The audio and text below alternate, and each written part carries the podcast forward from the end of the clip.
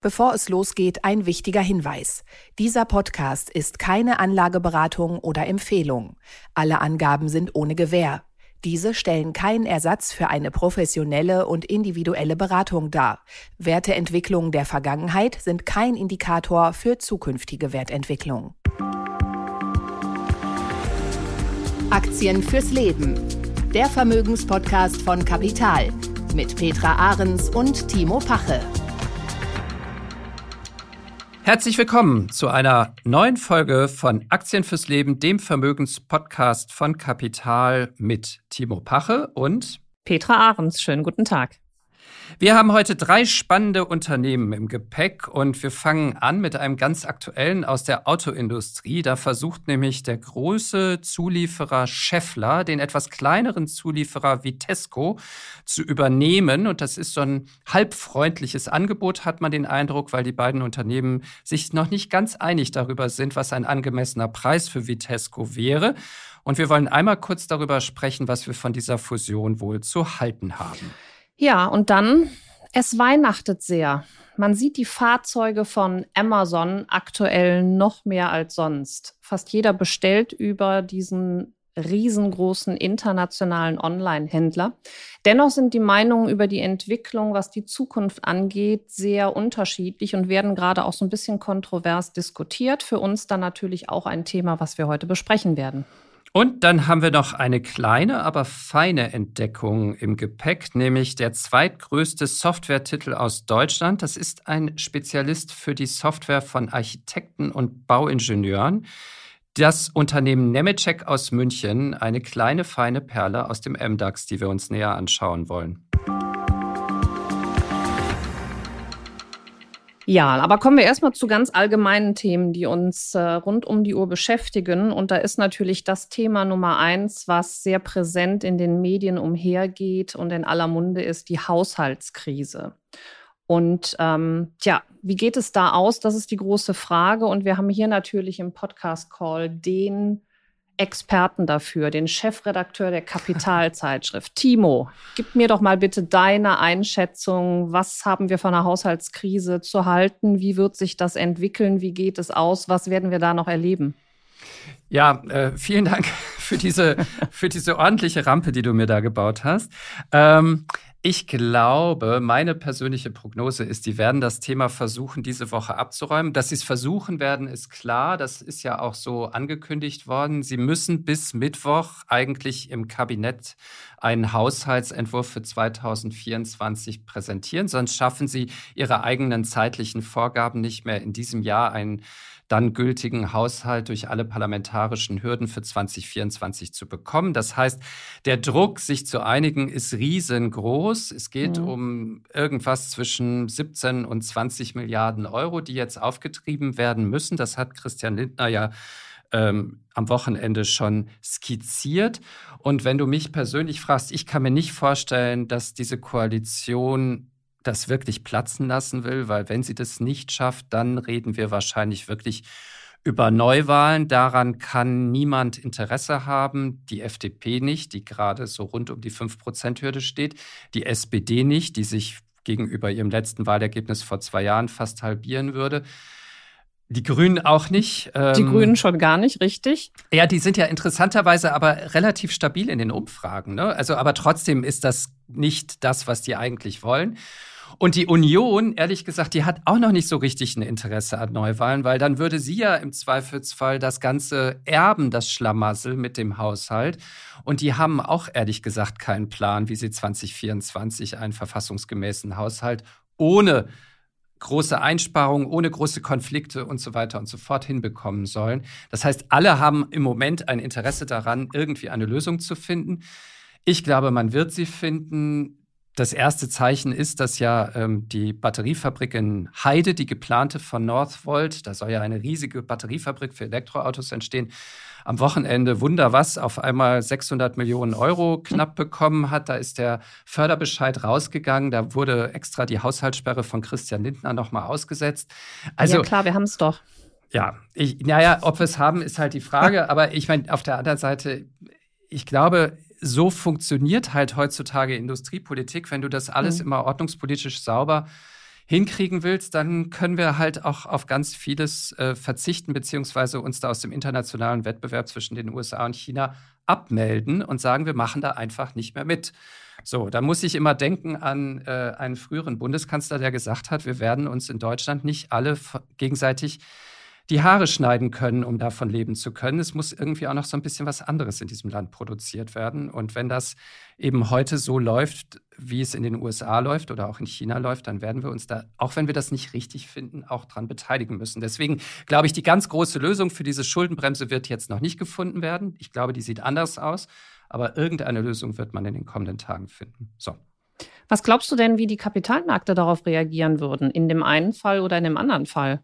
Du Glaubst du nicht, dass ja, also wenn, wenn das Ganze wirklich platzen würde? Ja, ich glaube, dann, dann ist, hat Deutschland echt ein Problem. Und zwar nicht nur ein politisches Problem, sondern auch wirklich ein volkswirtschaftliches Problem, mhm. weil die ganze Investitions- Sicherheit in Deutschland wäre dann wirklich in Frage gestellt. Da haben sich jetzt große Konzerne, Unternehmen darauf verlassen, dass ähm, da bestimmte Förderinstrumente zur Verfügung gestellt werden. Ganz Europa baut da drauf. Ja, das ist ja nicht nur irgendwie so ein deutsches Projekt, sondern es ist eingebunden in ein großes europäisches Projekt. Und wenn die wichtigste Volkswirtschaft Europas da jetzt sich drüber zerlegt, dann hat dieses Land ein Problem, dann hat Europa ein Problem und ich glaube, da hat keiner ein Interesse dran. Und ja, das wird da man dann es, auch an da den gibt Märkten es Bei merken. diesem Szenario gibt es auch keine Gewinner und nee. ähm, vor allen Dingen wir auch nicht als Anleger. Also wenn das noch zum Jahresende auf uns zukommen würde, wären die doch schönen Gewinne, die wir ja in sämtlichen Indizes sehen, dann plötzlich futsch. Das finde ich ist ja das Interessante. Wir haben ja nicht nur diese Haushaltskrise, sondern wir haben eine fette Krise am Immobilienmarkt mit der Signa-Pleite letzte Woche Mittwoch, ähm, die ja auch so relativ spurlos an den Märkten und Komplett. selbst selbst an den verwandten Titeln, ja, also wenn ich mir jetzt Immobilientitel angucke, äh, wie Vonovia oder so, dann ist das ja weitgehend daran vorbeigezogen. Wie erklärst du dir das? Wir hatten schon so ein bisschen in, in unseren Podcast vorweggenommen, dass äh, wir ja vermuten, dass es da keinen äh, positiven, guten Ausweg geben wird. Und ich ja. glaube, so haben das die Marktteilnehmer auch wahrgenommen. Da wurde jetzt letztendlich nur das ausgesprochen, womit schon jeder gerechnet hat die Frage ist, was wabert da noch so unter der mhm. äh, Oberfläche? Ne? Also wir wissen, dass es Versicherungen gibt, die ja Geldgeber waren äh, oder immer noch sind. Wir wissen, dass, dass Banken darunter sind solange es hier keine Hiobsbotschaften gibt, wird das Ganze wohl im, im, im Sande verlaufen. Also daher, die Kapitalmärkte wollen zum Ende des Jahres nach oben. Also was heißt zum Ende des Jahres? Jeder hat gesagt, gibt es dieses Jahr die Jahresendrallye? Ja, da sind wir mittendrin. Die gab es. Sie ist es. doch schon da, ne? Die ist da, die ist im vollen Gange. Der DAX, lass mich gerade gucken, fast 16.400 Punkte, der S&P 500. Also das sieht alles wirklich sehr, sehr gut aus. Und ich kann mir aktuell, äh, ich möchte mir aktuell kein Szenario vorstellen, wo wir diese Gewinne nicht zum 31.12. Ähm, retten und übertragen werden. Dann haben wir 2024, hm. dann wird wieder, werden die Uhren auf Null gestellt und die Margen auf Null gestellt und dann haben wir ein neues Jahr. Deal or no deal? Ja, was für eine Entwicklung. Vor drei Jahren wurde Vitesco Technologies an die Börse gebracht. Ähm, es war bis dahin eine Tochter, eine Sparte des Autozulieferers Continental und Continental wollte sich von seinem alten Verbrennergeschäft trennen und sich voll und ganz auf die Transformation hin zur Elektromobilität konzentrieren. Wir haben darüber auch schon mal vor einem guten halben Jahr gesprochen, dass die Bilanz für Continental sieht so ein bisschen durchwachsen aus, wenn nicht sogar bescheiden. Was ist aus der Bad Bank geworden? Ja, aus diesem IGIT-Geschäft des alten Verbrenners mit Vitesco. Diese Aktie ist ziemlich durch die Decke gegangen in den letzten drei Jahren. Gestartet mal bei 56 Euro, notiert die Aktie inzwischen bei deutlich über 90 Euro. Und das Unternehmen ist ein Übernahmekandidat geworden, hm. der, ähm, ich sag mal, Wettbewerber, aber auch ein bisschen ähm, anverwandte Wettbewerber, weil da gibt es schon einige Beteiligungen. Ähm, Scheffler möchte Vitesco übernehmen. Erst für 91 Euro, jetzt für 94 Euro. Und es gibt aber immer noch so ein Gerangel. Im Grunde genommen, das Management von Vitesco hat gesagt, das reicht uns eigentlich immer noch nicht so richtig. Auch der Aufsichtsrat hat das gesagt. Der Aufsichtsrat der Vorsitzende des Aufsichtsrats ist selbst einer der größten Vitesco-Aktionäre, hält fünf Prozent der Aktien. Und äh, ja, die spannende Frage ist, wo geht das jetzt hin? Ist da noch mehr drin? Was glaubst du, Petra?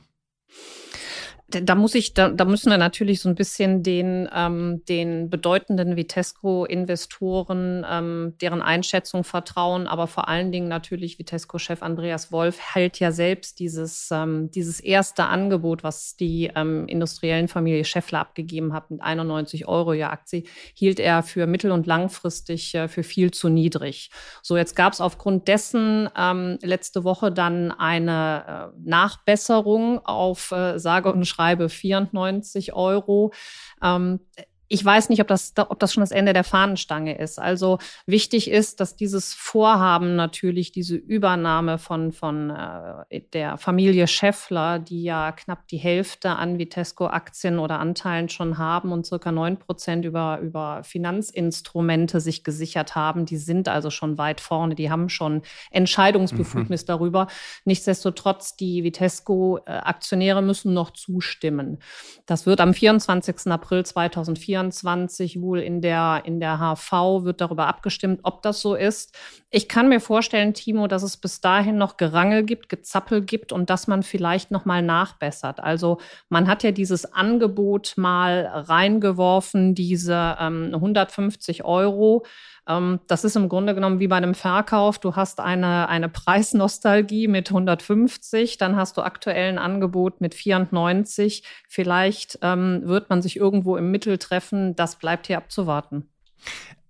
Was ich ja auch interessant finde an diesem Fall, Vitesco hat sich offensichtlich ziemlich gut aufgestellt. Ja, die fahren ihr Verbrennergeschäft sehr, sehr planvoll herunter und äh, bauen das Elektro, das Geschäft mit Elektroteilen, also mit Teilen für Elektrofahrzeuge sehr, sehr planvoll ähm, hoch. Das bauen sie aus.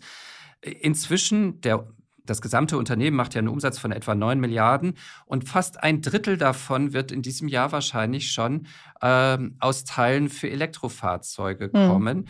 Ähm, der Rest fährt runter und du hast es gesagt, CEO ist Andreas Wolf, der sagt, wir haben eigentlich die Transformation schon hinter uns, wir haben die geschafft. Wir werden in zwei, drei Jahren im Grunde genommen fast unseren gesamten Umsatz nur noch mit Teilen für Elektroautos machen. So, das ist die haben inzwischen einen Auftragsbestand für ihre Elektrofahrzeugsparte von 30 Milliarden Euro. Also da kann man echt ein Geschäft drauf aufbauen. Und das Interessante ist, jetzt kommt Scheffler, ein Unternehmen, das anders positioniert ist mit anderen Produkten. Die machen ja vor allen Dingen so Wälz- und Kugellager, dafür sind die sehr bekannt. Stark im Verbrennergeschäft, stark im Geschäft für Hybridmotoren, bei Elektromobilität immer noch recht unterentwickelt. Wenn ich mir den Aktienkurs von Scheffler in den letzten Jahren anschaue, dann würde ich mal sagen, so, boah, weiß ich nicht. Ähm, und Kein wirklicher Value-Wert. So, und jetzt kommen die und wollen sich diese kleine Perle Vitesco irgendwie einverleiben. Da würde ich mich als Vitesco-Aktionär ja gleich doppelt fragen, bin ich da bei Scheffler wirklich besser aufgehoben künftig, als wenn ich nicht alleine bleibe? Was denkst du? Ich stelle mir die Frage, warum ich im Vorfeld Vitesco-Aktionär war weil äh, da, wo sie jetzt heute sind, sind sie natürlich so gut entwickelt und haben so gut performt, dass dieser, diese kleine, feine Schmiede natürlich ein absoluter Übernahmekandidat ist. Scheffler hat sich natürlich ganz kontrolliert und auch sehr clever frühzeitig hier eingekauft und hat natürlich mit dem aktuellen Bestand von über 50 Prozent die Hand darauf. Mhm. So, wenn ich mir jetzt also den Vitesco-Chart angucke, toll, aktuell natürlich nahe den 94, dem aktuellen, der aktuellen mhm. ähm, Offerte. Wenn ich mir, du hattest es eben schon angesprochen, die Scheffler-Aktie angucke, Entwicklung seit 2016 jedes Jahr Verlust in der Aktienentwicklung insgesamt auf diese Jahre äh, 63 Prozent Verlust hat der Kurs verloren.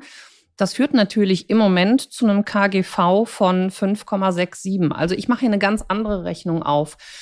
Scheffler ist kein kein Wert, der durch die Fundamentalanalyse getragen wird. Aber ich kenne es ja auch, es gibt ja auch bei uns in der Branche ähm, Fondsinitiatoren oder Vermögensverwalter, die eine andere Berechnung machen. Die sagen halt nicht, fundamental ist der Wert mit Qualität und Wirtschaftswachstum, äh, mit tollen Margen aufgestellt, sondern die sagen, wir kaufen uns ein günstiges Unternehmen ein mit einem einstelligen KGV Scheffler hat das, aktuell 5,67 Prozent und schauen uns die Dividendenrendite an. Und Scheffler, wie gesagt, 5,67 KGV mit einer Dividendenrendite von 8 Prozent. Und dann stelle ich mir natürlich die Frage, ja, was soll da großartig passieren? Mhm. Einstelliges KGV, wohin soll es noch fallen? Aber jährliche Dividendenrendite 8 Prozent. Das ist für einen Investor, der darauf zielt, sicherlich ein interessanter Wert. Ob das jetzt für den Ursprungs-Vitesco-Aktionär dann noch, sage ich mal, ein Depotwert ist, das muss jeder selbst entscheiden. Ich könnte mir vorstellen, dass viele darauf warten, dass das Angebot von Scheffler nochmal nachgebessert ist und dann ziehen sie auch die Reißleine.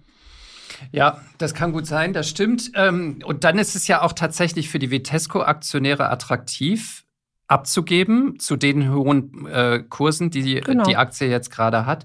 Und ob man dann bei Scheffler nochmal neu einsteigt oder sich das erstmal anschaut, aus der Sicht von Scheffler macht die Fusion wahrscheinlich tatsächlich Sinn, weil mhm. sie damit sich natürlich ein Elektrogeschäft irgendwie einkaufen können, das sie offensichtlich in den vergangenen Jahren zumindest nicht selber aufbauen konnten. The Trend is your friend.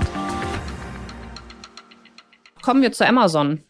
Ich denke nicht, dass wir an dieser Stelle Amazon.com großartig noch vorstellen oder erläutern müssen. Es ist der international führende Online-Versandhändler und für mich ist Amazon das größte Kaufhaus der Welt, wo ich wirklich aus allen Bereichen neue und auch gebrauchte Waren bestellen kann. Ich tue das übrigens auch, weil ich finde das sehr ähm, angenehm und komfortabel, mir alles wirklich auszusuchen, dann wird es nach Hause geliefert. Ähm, zu berücksichtigen dabei ist noch, dass nicht alle Produkte von Amazon selbst verkauft werden. Auch private und gewerbliche Verkäufer können über die Amazon-Plattform ihre Waren anbieten. Und was ich auch ganz spannend finde, ähm, zum weiteren Warenangebot von Amazon gehören natürlich Hörbücher. Amazon Prime Video, natürlich, über das man äh, Serien und Filme anschauen kann und der Streaming-Service-Dienst äh, Fire TV. Ganz wichtig, ähm, neu hinzugekommene Sparte, die auch das Unternehmen richtig nach oben katapultiert hat, ist natürlich die Cloud-Plattform Amazon Web Services. Ähm, zusätzlich kommt noch das Spracherkennungssystem Echo oder Echo hinzu und es gibt auch noch eine Tablet-Reihe namens Fire. Ähm, wo Amazon tätig ist. Also man hat sich hier auch ähm, digital sehr, sehr gut aufgestellt. Noch so ein kleines Gimmick dazu. Wir hatten es im letzten Podcast, äh, HelloFresh hatten wir dabei als Lieferant. Es gibt jetzt auch Amazon Fresh. Darüber können Kunden frische Lebensmittel online bestellen. Okay, muss man, glaube ich, nicht Aber wirklich haben. Ist wahrscheinlich ein Versuch. Petra, kriege ich dann auch ein Rezept von Amazon oder bekomme ich äh, nur, die, ähm, nur die Produkte? Die Milch. Äh, du weißt doch, ich, ich habe das nicht ausprobiert. Also ich so. probiere das, ich habe es einmal bei HelloFresh, ich werde es bei Amazon äh, Fresh mit Sicherheit nicht ausprobieren. Wenn du ein Rezept haben willst, bestelle ich, helfe dir gerne weiter, ruf mich an.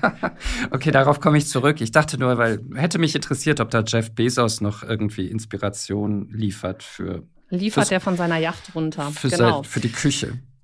Ja, für uns ist für uns ist heute das Unternehmen deswegen mal spannend zu eruieren, weil von von außen betrachtet äh, scheint Amazon im Grunde genommen eine ganz ganz beständige Größe zu sein und ja, wenn man draußen äh, die Trucks sieht und ähm, es ist ja allgegenwärtig und ähm, dennoch haben wir uns Amazon heute herausgesucht, weil das Unternehmen aktuell sehr kontrovers diskutiert wird. Es gibt Analysten, die, die bejubeln den Wert, die feiern ihn. Es gibt aber auch Stimmen, die ganz klar von diesem Investment abraten. Warum? Es gibt Stimmen, die behaupten oder die sagen, dass rein nach unternehmerischer Betrachtung Amazon ein hochverschuldeter Konzern ist. Ähm, die Nettoverschuldung zum Q3 betrug insgesamt 140 Milliarden US-Dollar. Und das ist natürlich eine höchst kritische Zahl, die es auch zu berücksichtigen gibt weil wenn man sich das auch wieder unternehmerisch anschaut, ähm, hat Amazon vor allen Dingen im vergangenen Jahr kein Geld verdient. Also wir hatten im, im letzten Jahr hatten wir einen ausgewiesenen Gewinn, kann man so gar nicht sagen, einen, einen ausgewiesenen Gewinn von minus 2,72 Milliarden US-Dollar. Wenn ich jetzt mal kurz einhaken darf, Petra, das ähm, stimmt natürlich. Letztes Jahr war irgendwie das große Krisenjahr. Da ist die Aktie ja dann auch ganz schön runtergeprügelt worden. Ne? Die stand äh, im November 2021 bei 175 Dollar und Ende letzten Jahres bei 84 Dollar. Da hätte man mal einsteigen sollen, habe ich gedacht.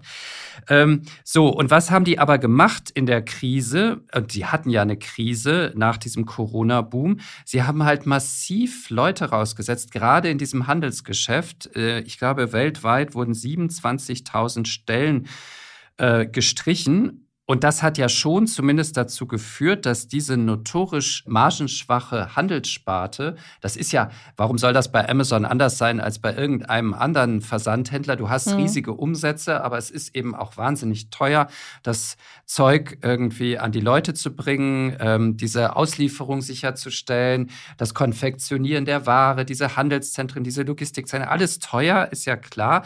Und trotzdem haben die es halt geschafft, diese Handelssparte wieder profitabel zu bekommen mit diesen massiven Stellenstreichungen. Ich glaube, allein im zweiten Quartal 2023 haben die mehr als 6 Milliarden US-Dollar Gewinn gemacht.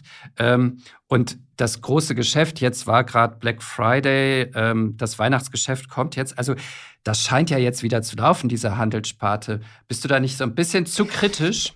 Das ist auch, das ist auch so. Also sagen wir mal so, das ist, das ist kritisch betrachtet natürlich. Ähm, wir, wir schauen uns ja auf der einen Seite, also wir haben sogar nach neun Monaten haben wir ein positives Nachsteuerergebnis von circa 10 Milliarden US-Dollar. Bei detaillierter Betrachtung müssen wir aber auch zusehen, dass das im laufenden Geschäftsjahr ähm, gab es einen Umsatz von 405 Milliarden US-Dollar. Das sind knapp 4 Milliarden US-Dollar mhm. freier Barmittelzufluss. Und das wiederum ist natürlich eher niedrig und mickrig entsprechen gerade einer Free Cash Flow mhm. Marge von weniger als einem Prozent. Und da gibt es natürlich Leute, die sagen, Mensch, auf der einen Seite, das Unternehmen ist natürlich hochprofitabel durch mhm. diese Cloud-Sparte. Ja, das mhm. ist gerade das, was hier wirklich läuft. Aber dieser, dieser unglaublich gewaltige Kapitalbedarf, den der Onlinehandel verschlingt, mhm. natürlich mit, mit Lagerkosten, mit Transportkosten, der bremst so ein bisschen diesen, diesen Gesamtumsatz und letztendlich auch den Gewinn aus. Und das wird gerade halt im Markt so kontrovers diskutiert. Ja, das ist, ist ja eine spannende Frage, die dahinter steckt und die äh, offensichtlich ja nicht nur Analysten oder Börsianer mhm. umtreibt, sondern ja auch Handelsexperten und Ökonomen, nämlich die Frage, ist Amazon eigentlich ein Fall für eine Zerschlagung, ähm, wo du sagst, irgendwie, die haben so eine marktdominierende Position in ihren jeweiligen Geschäftsbereichen und das gilt ja sowohl schon für die Cloud-Sparte als auch für die Handelssparte, dass du eigentlich sagen müsstest, du musst diesen Laden irgendwie reingehen. Da läuft jetzt auch ein Verfahren von der Federal Trade Commission, äh, der FTC in Washington. Äh, die gucken sich ja ähm, diese ganzen großen Internetgiganten da in den USA gerade sehr kritisch an. Ähm, ja, die Frage ist, wäre Amazon irgendwie eigentlich sogar besser aufgestellt, wenn die Sparte, äh, äh, die Cloud-Sparte für sich steht und ja, was aus dem Handel wird, weiß ich nicht.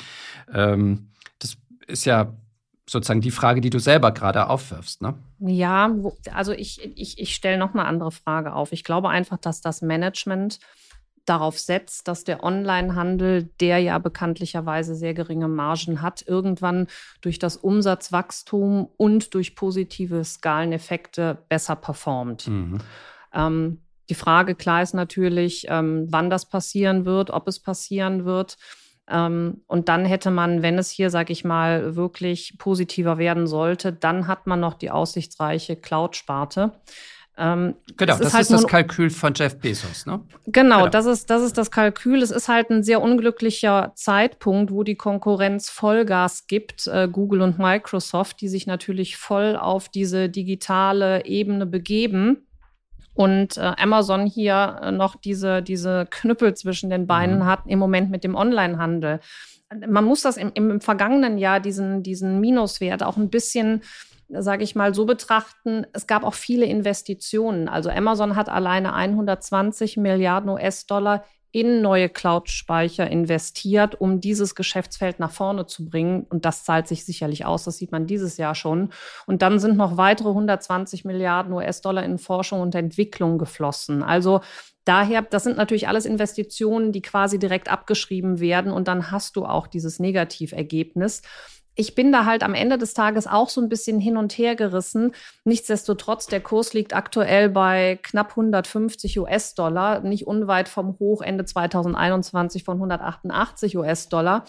Für mich halt gesamt betrachtet 2023 ähm, war mal wieder ein Jahr der, der Tech-Werte und vor allen Dingen dieser Big Seven. Und dazu zählt natürlich auch Amazon. Aktuell mit einem KGV von 77 und den zuvor geschilderten kritischen Faktoren ähm, bezweifle ich persönlich, ob 2024 dann ein ähnlich gutes Jahr für Amazon-Aktionäre wird, wie wir das dieses Jahr erlebt haben. Klein, aber oho. Das nächste Unternehmen, ich muss es zugeben, war mir völlig unbekannt. Petra, du hast es vorgeschlagen und als ich mich eingelesen habe, war ich total fasziniert, wie das so oft in meinem Beruf als Wirtschaftsjournalist ist, dass man wirklich auf Unternehmen und Entdeckungen stößt, die man so vorher noch gar nicht auf dem Schirm hatte. Nemetschek ist ein Software-Spezialist aus München und entwickelt Computerprogramme für Architekten, Bauingenieure, Entwicklungsbüros, Projektierer und so weiter und so fort. Man kann sich das vorstellen, man hat ja immer diese Renderings von den Plänen, wie wird das alles aussehen? Das entsteht alles an einem Computer heutzutage und da sitzt ja niemand mehr und zeichnet das selbst. Und das sind Softwareprogramme von Nemetschek, die damit auch international sehr erfolgreich unterwegs sind. Und was ich wirklich beeindruckend fand, es ist nach SAP tatsächlich der zweitgrößte Softwarekonzern oder Softwareunternehmen, muss man sagen, äh, weil ein Konzern ist es jetzt nicht unbedingt, aber Softwareunternehmen des Landes noch vor TeamViewer oder der Software AG. Ja, daher fand, fand ich auch Nemetschek im Grunde genommen ja einen Nebenwert, hat aber den absolut internationalen Charakter. Und was du eben sagtest, ich, ich wollte früher mal, ähm, zu Schulzeiten habe ich gedacht, ähm, ich finde ähm, den Job des technischen Zeichners mhm. sehr interessant.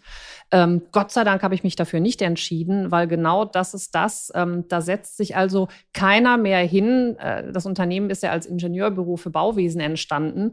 Und ähm, bis, bis dahin, bis zur Gründung 1963 von Professor Dr. Georg Nemetschek, hat halt keiner äh, gedacht, dass hier Computer für eingesetzt werden. Und jetzt gibt es Softwarelösungen, die das im 3D-Format alles selbstständig machen. Mhm. Also Nemetschek hat diese Softwareprogramme im Angebot. Ich glaube, es ist mehr als ein Dutzend unterschiedliche Programme. Und das Interessante ist, die Baubranche insgesamt ist ja gerade in der Krise, nicht nur in Deutschland, sondern in ganz Europa. Stichwort äh, Zinserhöhungen, teure Baukosten etc. pp. Wir hören das jeden Tag in den Nachrichten. Was die jetzt gemacht haben, ist die Gunst der Krise ein bisschen zu nutzen und das gesamte Geschäftsmodell umzubauen. Bisher haben sie ihre Programme verkauft und dann kamen die Kunden nach ein, zwei, drei Jahren und brauchten ein Update und dann haben sie das wieder gekauft und äh, jetzt stellen sie das Ganze um auf dieses sehr bekannte Abo-Modell, dass man nämlich jeden Monat im Grunde genommen dafür zahlt. Software as a Service ist das Stichwort. Das machen alle anderen auch schon. Microsoft macht das, Adobe macht das. Wir hatten das hier im Podcast mehrfach und aus Sicht der Unternehmen ist das attraktiv, weil man hat planbare Einnahmen, man hat Kontinuität und man hat auch so eine sehr abgesicherte Stellung im Markt, nicht wahr? Weil man die Kunden ja die ganze Zeit bei sich hat. Ähm, und was ist passiert mit ähm, diesem Modell oder mit diesen beiden Modellen, mit dem Verkaufsmodell schräg gegen ähm, das Abo-Modell? Der Umsatz hat sich in den letzten zehn Jahren fast vervierfacht, nee, mehr als vervierfacht, Entschuldigung. Der Gewinn hat sich sogar versiebenfacht, nämlich ist gestiegen von 25 Millionen auf 165 Millionen im vergangenen Jahr. Der Umsatz ähm, ist inzwischen bei 800 Millionen Euro und für dieses Jahr nochmal wahrscheinlich ein bisschen höher. Also die kratzen bald an der Milliardenschwelle. Und das alles ist doch irgendwie ein sehr ordentliches Ergebnis, oder? Absolut. Also das Unternehmen hat so viele Ansätze, wo, ähm, wo ich als Aktionär sagen kann, da fühle ich mich richtig gut aufgehoben. Zum einen, wenn wir uns ähm, die Branche betrachten. Ja, du hast zwar gerade gesagt, wir haben gerade in der Immobilien- und in der Baubranche alles andere als einen Boom. Nichtsdestotrotz ähm, performt Nemetschek trotzdem. Mhm. Ähm, warum diese, diese Digitalisierungsrate, die wir in der Baubranche haben, ist immer noch äußerst gering. Also da haben wir da haben wir zum einen noch ein riesiges Potenzial. Ähm, dann, was ich sehr interessant finde, die Umsatzverteilung, die die haben. Nemetschek ist weltweit tätig und nur rund ein Viertel der Umsätze stammt aus Deutschland. 32 Prozent werden in Europa gemacht, ohne den Deutschlandanteil wohlgemerkt und 34 mhm. Prozent in Amerika. 10 Prozent dann noch aus dem Asia-Pazifik-Raum. Und was ich weiterhin, solche Unternehmen gefallen mir. Der Gründer, den ich eben angesprochen habe, Professor Nemecek, hält selbst beziehungsweise über seine Familienvermögensverwaltung noch über 50 Prozent der Aktien. Bedeutet, er bestimmt damit natürlich weiterhin die Geschicke des Unternehmens und schaut dem aktuellen Management ganz genau auf die Finger dass ja auch langfristige unternehmerische Erfolge im, im weiterhin im Fokus stehen. Und solche Unternehmen liebe ich wirklich, denn hier sollte das Interesse immer äh, des Ankeraktionärs sowie natürlich der langfristig orientierten Privatanleger Hand in Hand gehen. Und daher finde ich das so ähm, wunderschön aufgestellt, dass diese einzelnen Bereiche wirklich stimmig sind. Ankeraktionäre in diesem Fall, die auch noch Gründungsmitglieder sind, finde ich, haben sowieso immer noch mal einen anderen Blick auf das Ganze. Und ähm, ja, sieht man natürlich dann auch an der Kursentwicklung. Genau, ich wollte es gerade sagen. Also die Kursentwicklung, schauen wir uns die mal ganz kurz an. Höchststand war für die Aktie Ende 2021 mal bei 112 Euro, Ende 2022 dann Tiefstand bei unter 50 Euro. Also ich rede jetzt mal so über die letzten zwei, drei, vier Jahre. Wobei, Timo, Und, du musst auch berücksichtigen, als der Börsengang war 1999, ja. es gibt ja kein fürchterlichstes Momentum, als mit 1999 wirklich in den Markt Stimmt. zu gehen. Und wir erinnern uns ja alle noch an diesen Crash in den 2000er Jahren und die Aktie notierte im Tief damals bei 9 Cent. So, also da hätte man kaufen müssen. Okay, hätte, hätte Fahrradkette. Mhm. Inzwischen steht die Aktie, nachdem sie ja vor etwas ähm, mehr als einem Jahr bei unter 50 Euro stand, steht sie jetzt wieder bei fast 80 Euro. Und sie knüpft im Grunde genommen so ein bisschen, würde ich sagen, an den alten Trend an, weil die Aktie mhm. ja ansonsten wirklich einen sehr beeindruckenden Chart hat. Aber die Frage ist, finde ich jetzt an dich. Ähm, 80 Euro fast, das ist ja schon eine ganz ordentliche Bewertung jetzt gerade. Ich glaube, das KGV liegt bei um die 60, wenn ich das richtig im Kopf mhm, habe. 62,3, ja. Genau, so. Also ist das für dich eine Aktie, wo du zum jetzigen Kurs noch einsteigen würdest? Oder sagst du, nee, ist ein tolles Unternehmen, alle, die da schon drin sind.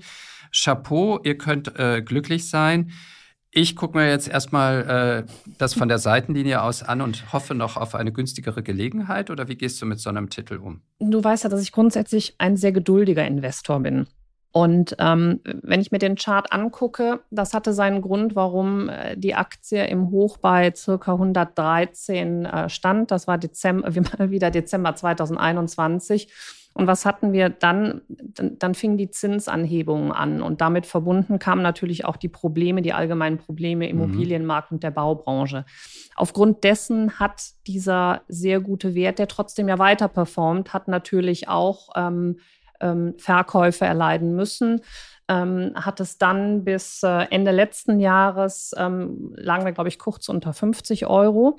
Genau. Aber seit Anfang 2023 zählt die Aktie von Nemetschek zu den Top-Performern und liegt ja. aktuell bei, bei 80 Euro. Also daher unglaublich interessanter Nebenwert. Die operative Entwicklung läuft in 2023 deutlich besser, als man zu Anfang des Jahres noch gedacht hat.